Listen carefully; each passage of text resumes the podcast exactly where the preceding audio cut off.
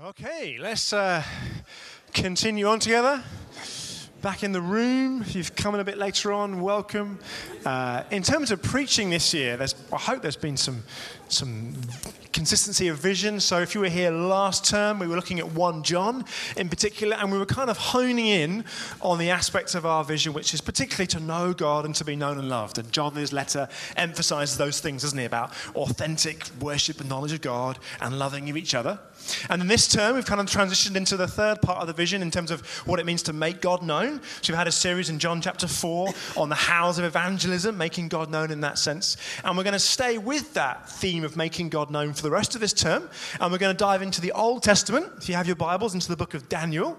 And we're going to be having a, a much more of a verse by verse approach and looking at the first six chapters of Daniel and thinking about what it means to make God known in a sense of being citizens.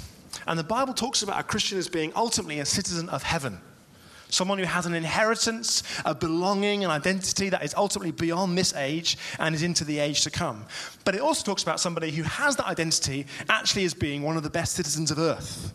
And so, for the Bible, a Christian is somebody who's a secure, confident citizen of heaven, and that en- enables them to make a huge difference for God in the kingdom of the earth, if that makes sense. And so, we're going to be in Daniel chapter 1 to 6 for the next six weeks. And I've asked Mike to kick us off. Mike's the life group leader here if you don't know him. And I've asked Mike to kick us off into Daniel chapter 1. So, for possibly the seventh time this morning, I think we need another King's Church round of applause to get Mike going. Fantastic. Well, it's wonderful to be with you. If I, if I may start with my own slight com- commendation, um, uh, Philip uh, always invests a lot of time and energy up front in me uh, as I'm prepping for my preachers. So uh, I just commend Philip to you. He, he blesses me so that hopefully uh, we can all be blessed um, through, through this morning. So thank you, Philip, for all you do uh, in helping us prep. Um, and as Philip said, today is the first in our series in Daniel. And it's one of those preachers I hope um, will really bless you. It's a preach that I think is quite dear to my heart. Um, I loved what you brought earlier, uh, Ross, about the rocks. And as I was holding my hands out, I think often one of the rocks that I uh, find comfort in is comfort and, and lifestyle. And I think today's preach, as we start to think about engaging with our context around us, will hopefully bring a bit of challenge, uh, hopefully bring a bit of provocation, ask a few questions of us. Um, and I will be preaching this to myself as well, um, because I think it, one of the costs of stepping out into our context is often our comfort and our lifestyle. So um, hopefully today is a, is a, great blessing for you guys. But I think uh, just to begin, before I sort of get into our, our journey together over the course of the next half an hour or so, uh, just for those who are less familiar with, with Daniel, I wanted to set a bit of context. So the year, uh, chapter, chapter 1 is, uh, is, is 606 BC, so about two and a half thousand years ago. And Babylon is the great superpower of the time, and it's, uh, it's ruled by King Nebuchadnezzar. Many of you will be familiar with that name. He's this proud, cruel tyrant. He was the sort of Hitler, if you like, of the ancient world. He has conquered Assyria, and the next on his list was Egypt.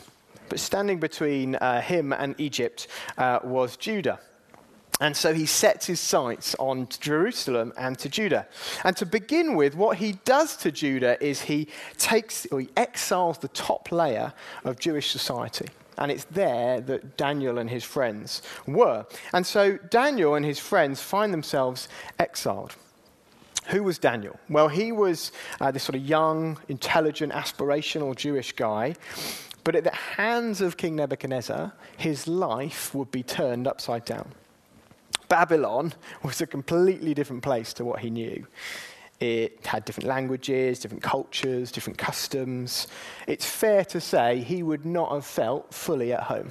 He was a citizen of Israel, soon to be living as a citizen of Babylon. But he wasn't alone. Um, and so he wrote this book as an encouragement to his fellow Israelites, his fellow believers, to stay the course, to keep going in their beliefs and their convictions. And I believe with this context in mind, I think there's a lot we can take from the book two and a half thousand years on. So, let's begin. So, we're going to start, we're going to, we're going on a bit of a journey over the course of chapter one, and I'm going to try and take it in three chunks. So, let's begin with our, with our first. In the third year of the reign of Jehoiakim, king of Judah, Nebuchadnezzar, king of Babylon, came to Jerusalem and besieged it. And the Lord gave Jehoiakim, king of Judah, into his hand and some of the vessels of the house of God. And he brought them to the land of Shinar, otherwise Babylon, to the house of his God, and placed the vessels in the treasury of his God. Then the king commanded Ashpenaz, his chief eunuch, to bring some of his people of Israel, both of the royal family and of the nobility, youths without blemish, of good appearance and skillful in all wisdom, endowed with knowledge, understanding, learning, and competent to stand in the king's palace, and to teach them the literature and the language of the Chaldeans, again, otherwise known as Babylon. The king assigned them a daily portion of food that the king ate, that the king ate and of the wine that he drank. They were to be educated for three years, and at the end of that time, they were to stand before the king. Amongst these were Daniel, Hananiah, Mishael, and Azariah of the tribe of Judah. And the chief of the eunuchs gave them names. Daniel he called Belteshazzar, Hananiah he called Shadrach, Mishael he called Meshach, and Azariah he called Abednego. So I'm going to pause there. It's our first chunk today. Let me begin by asking for a slight show of hands. If you work in a secular, non church profession, would you just put up your hand? Yeah, okay. So the vast majority of us, I think it's fair to say. Well, Daniel was the same, right? He was being thrust into the fast track towards the top of a secular vocation of public service to the king.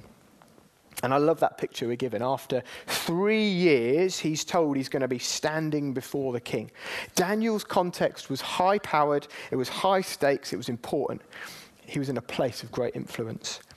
But it also looks like it's quite single minded. It, it, sounds as though he would have worked and lived amongst the same people in sort of the same context.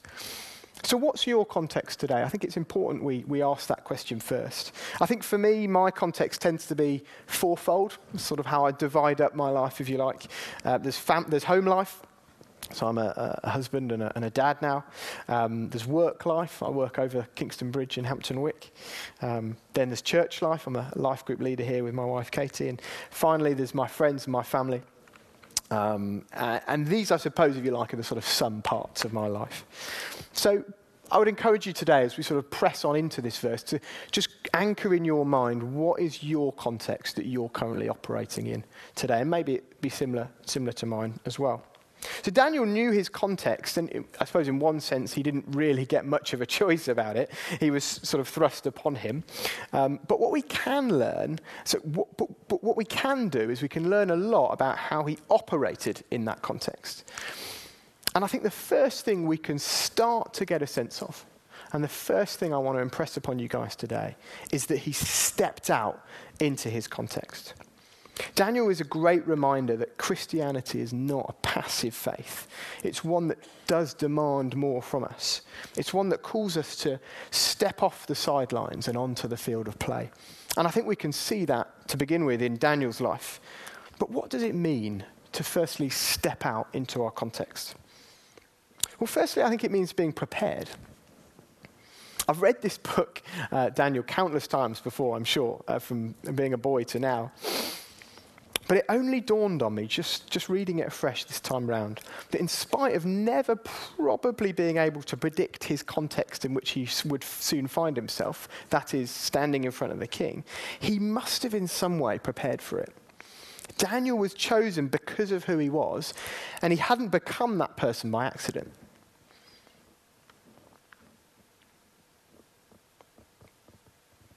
Our text tells us that the king was looking for youths without blemish, of good appearance, of skillful in all wisdom, endowed with knowledge, understanding, learning, competent to stand in the king's place and to teach them the literature and the language.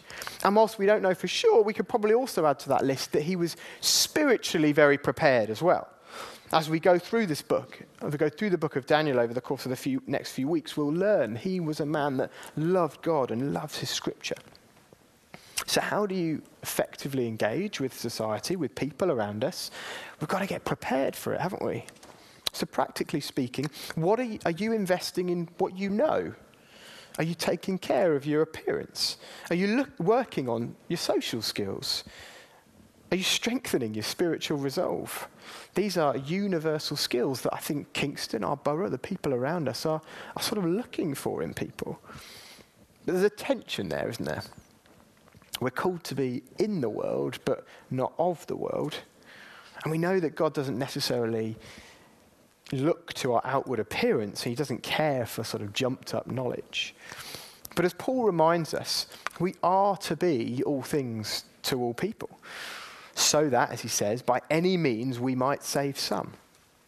So if it matters to your potential future employer, or it matters to your mates, or it matters to your neighbours, I think it should matter to us. And so if you want to position yourself for a new context, you must first prepare yourself. If you want to be effective, we can't be complacent. And as I was preparing for this, I was reminded that the Mike who would turn up to university lectures with holes in his shoes wasn't necessarily the same Mike that was appropriate for the professional workplace. And looking back, I was grateful that I got that revelation. And I think Tim Keller, uh, he touches on this brilliantly in his book, the sort of textbook of church building, if you like, called Centre Church, when he writes If we fail to adapt to the culture, or if we fail to challenge the culture, that is, if we under or over contextualize, our ministry will be unfruitful because we have failed to contextualize well. And to contextualize well, we must be prepared for whatever comes our way. And I think hindsight can be a, a great thing here. And to, the reality is, is preparation can, can often happen in the obscurity in ways that we didn't never sort of expected it to. Um, when I was uh, growing up and at college, I, I became a waiter at Loch Fyne. And at the time, uh, working, you know, uh, seven, eight, nine, ten hour shifts for people who, um, uh, you know, barely even tipped you, frankly, uh, you, you, sort of ask the question, what am I here for? But fast forward 12 years, and I look back on those times with great fondness because so much of my life now, I realize, is about being confident on my feet in front of others. And it turns out that probably the most profound preparation field for much of that was being a waiter, looking after six, seven, eight people at any one time with a smile and a story and looking after their visit. So I look back on that time really, really fondly, and I might not have necessarily known that that was preparing my, me for, for any level of impact, but it was. But I don't think we necessarily have to leave it to chance, to leave it to obscurity for preparing for our next context. If we want to be fruitful, we need to be intentional in preparing for our next context, whether we know what it is or not. The second thing I think Daniel teaches us about stepping into our context, being fruitful in our context, is the importance of listening and learning. For Daniel, it was clearly a formalized process, wasn't it? He says it was trained in readiness for his context to be in front of the king. And we know he was a learner, so for him it maybe came quite easily to him. But he wasn't an outlier. Impact in the kingdom of God tends to be preceded with learning. Take David.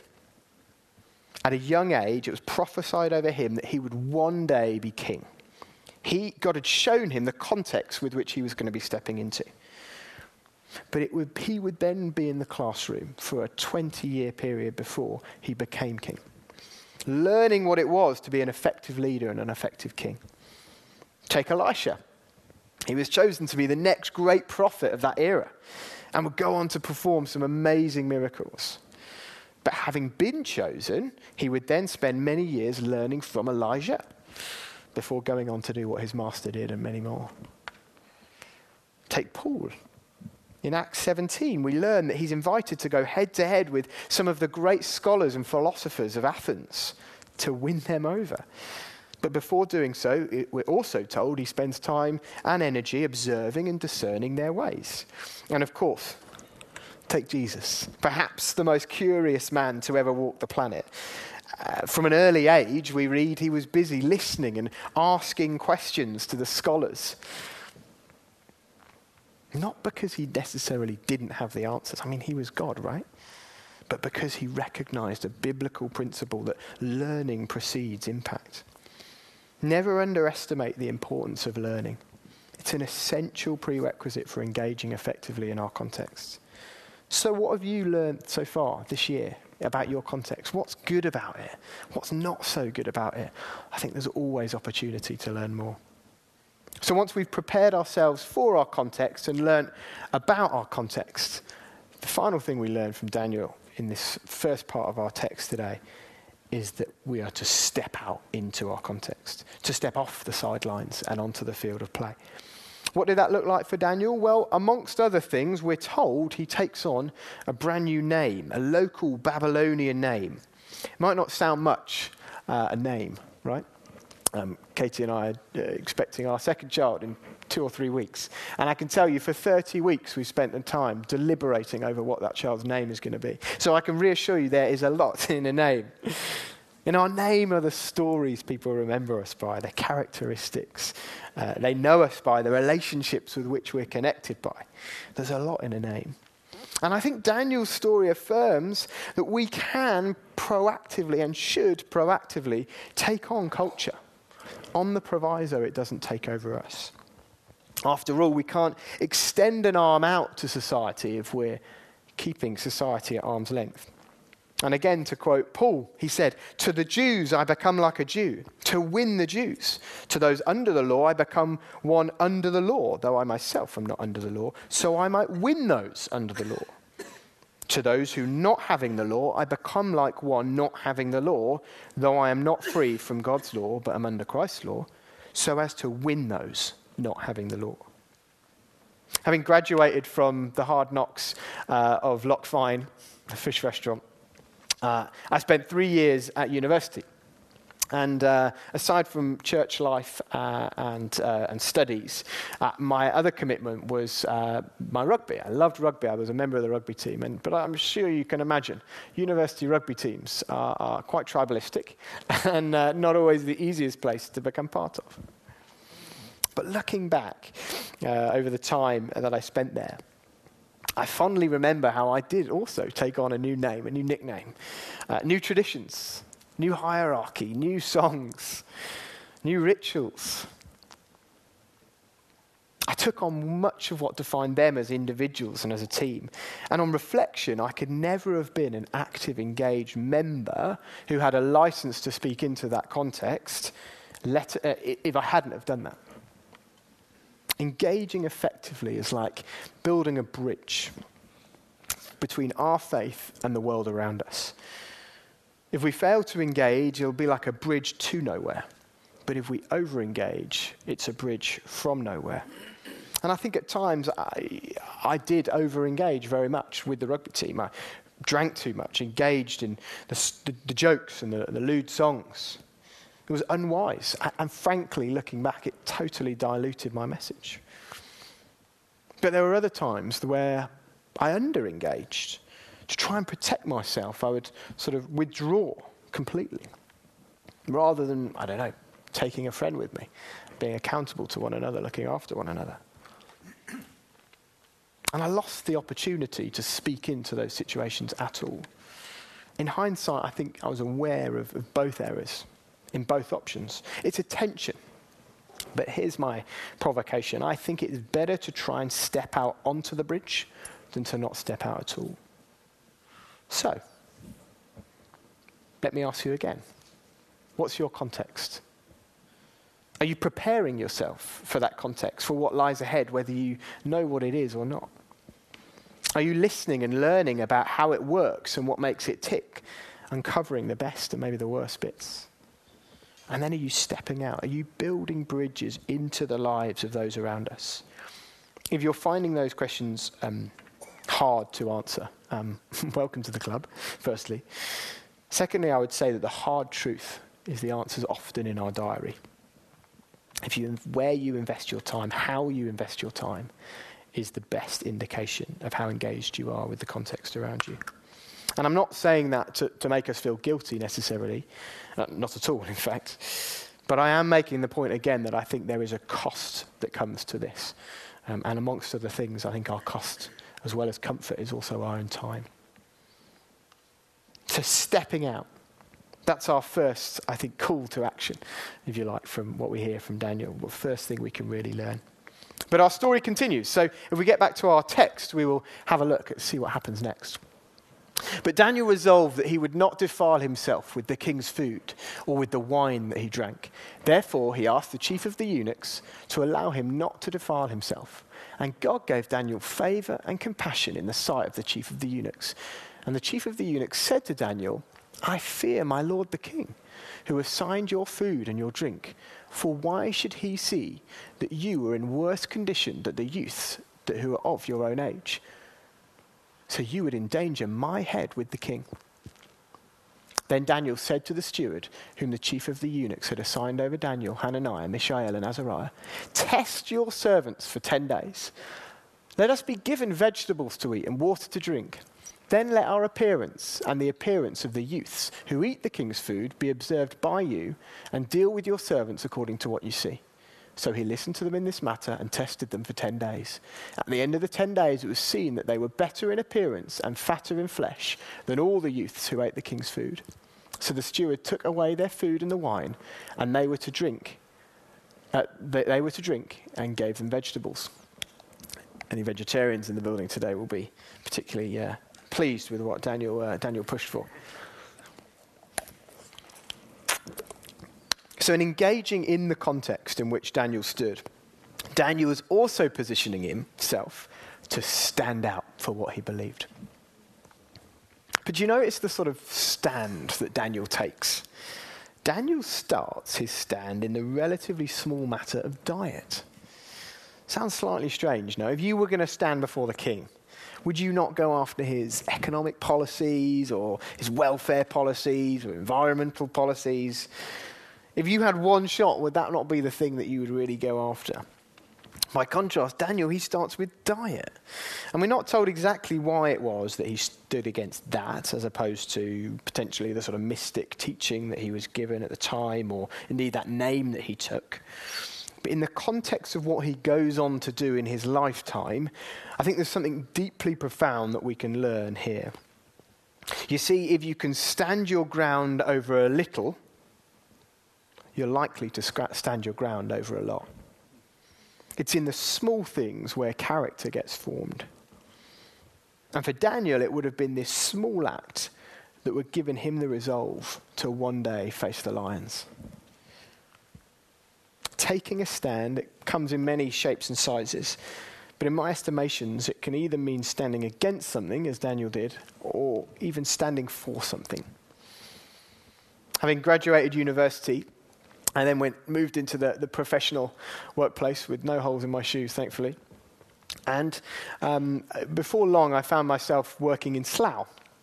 Um, uh, Slough is uh, within the south of England, one of the poorer parts of, of, of, the UK. And there we were in this big, beautiful building. Um, we'd sort of drive in from afar, do our work, and then drive out. And um, it sort of dawned on me that the, there was something on our doorstep that we weren't doing anything about. And so uh, what we did is we sort of put together uh, a proposal to the business, um, which was around um, working with our corporate uh, charity at the time, which was Save the Children, to actually go out in teams into our community to weed lawns, to paint walls, to tidy houses, to do small things that would make a small difference, but as a collective over time, it would really stand for something different within this corporate world, which the street we were on was just full of corporations, right? Um, and I think over time that sort of continued to happen. We sort of stood for something slightly different, and uh, the headwinds came with us. Uh, and I hope still today, I don't still work there, but I hope today that they're still invested in the community around them. We were standing for something slightly different. We were trying to restore something of the welfare to the area around us. But it may not even, may not even be as, uh, something as grand as that that you stand for. Could you stand for uh, honouring women in a workplace that's quite blokey, if that's the context in which you find yourself? Could you stand against criticism or gossip, if that's something that you see around you in the workplace? Could you stand for honouring your leaders when others are criticising them and throwing rocks at them? That's what our Bible teaches us to do. So, what are you standing for today? What could you stand for today? Everyone can take a small stand for something, right? I really believe that. And I think it helps as we're a church body. We're able to do it together as family, share our war stories together, encourage one another. But let me also say this don't let the lack of a major stand get in the way of standing for something. So, are you ready to start small today? We can achieve so much by standing in small, simple ways. So, that's my second provocation today. Step out, but also stand out. But let me pose this question to you Is this where we should settle? Are we to simply stay standing for the small? It's good. It's really good. Standing in those ways is very, very powerful. But it's my conviction that it's not God's ultimate destination for us. I love the song we sang today. Impossible things, they can be done. And I loved that, uh, that, that contribution that Becca brought. It felt like it was an exclamation mark on the end of that verse. One of the reasons we put know God ahead of make God known in our vision statement as a church is because only through knowing the full nature of the God we serve will we come to know the full extent of what we're capable of as individuals and as a church through Him. I'm always so inspired by the stories of great missionaries, and perhaps none more so than the story of the great Indian missionary William Carey. And undoubtedly, he was a man that famously started small. In 1793, him and his family and a small band of missionaries set sail for India. He spent the first year focused simply on learning the language and listening to the culture around him, like we talked about a moment ago. He lived in a small town near Calcutta and helped run a small factory.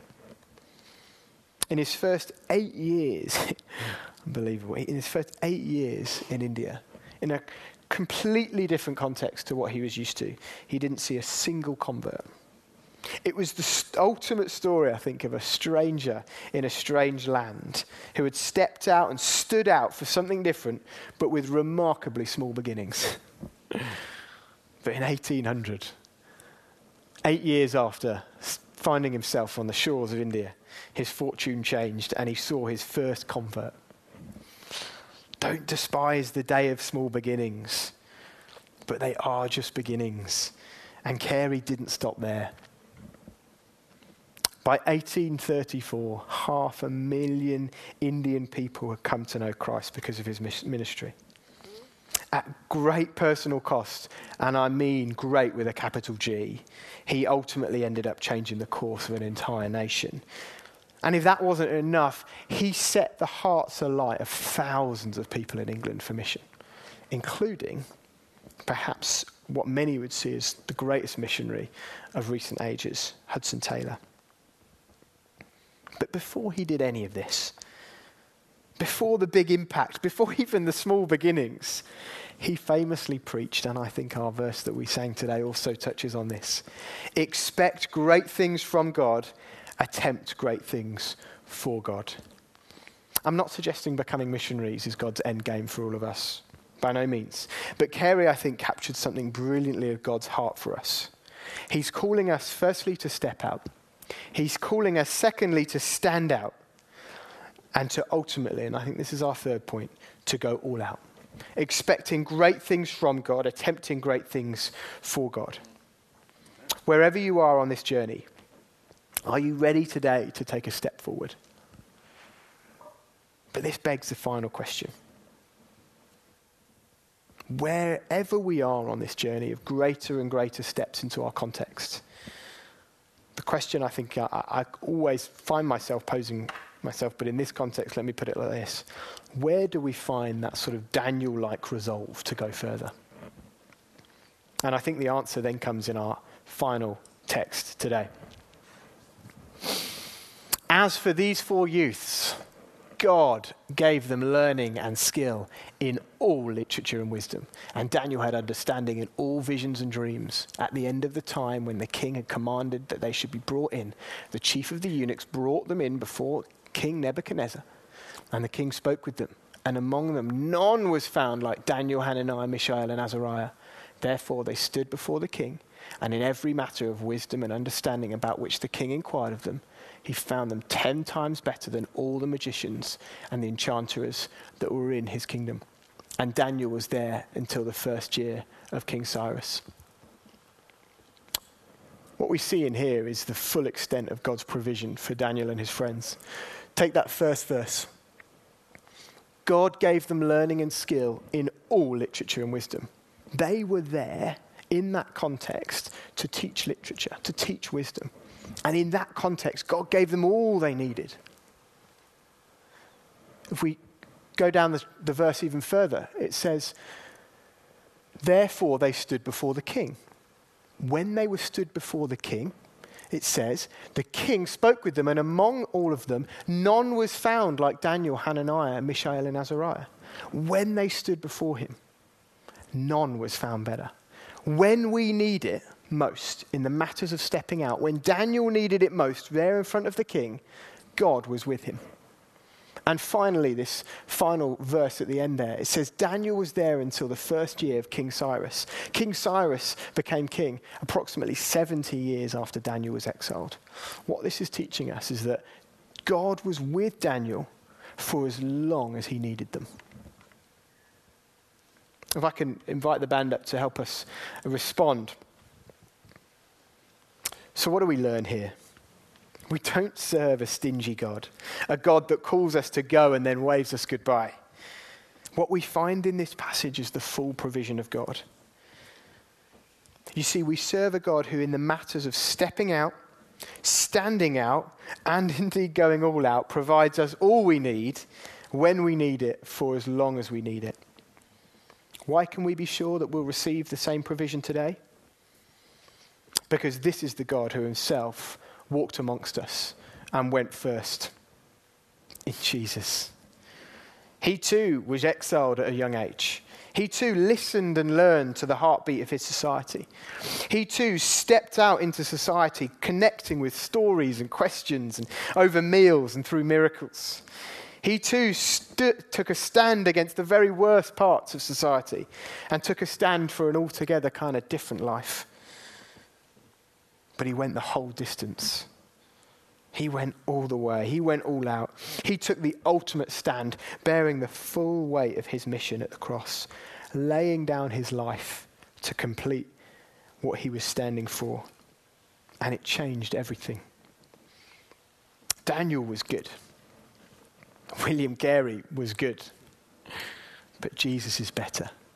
And this is the Jesus we serve. This is the God we serve. And in the very last thing he would say to his disciples, he told them to go. But then he said, He will be with us always. So, a final question Will you engage your context afresh this year? Will you step out? Will you stand out? And will you ready yourself for going all out? God is calling you to take a stand but He's also standing there right with you. I'm going to sing a, a, song of worship just to help us reflect, um, and then maybe we'll lead us in a response. Okay? So you want to jump to your feet and we're going to respond.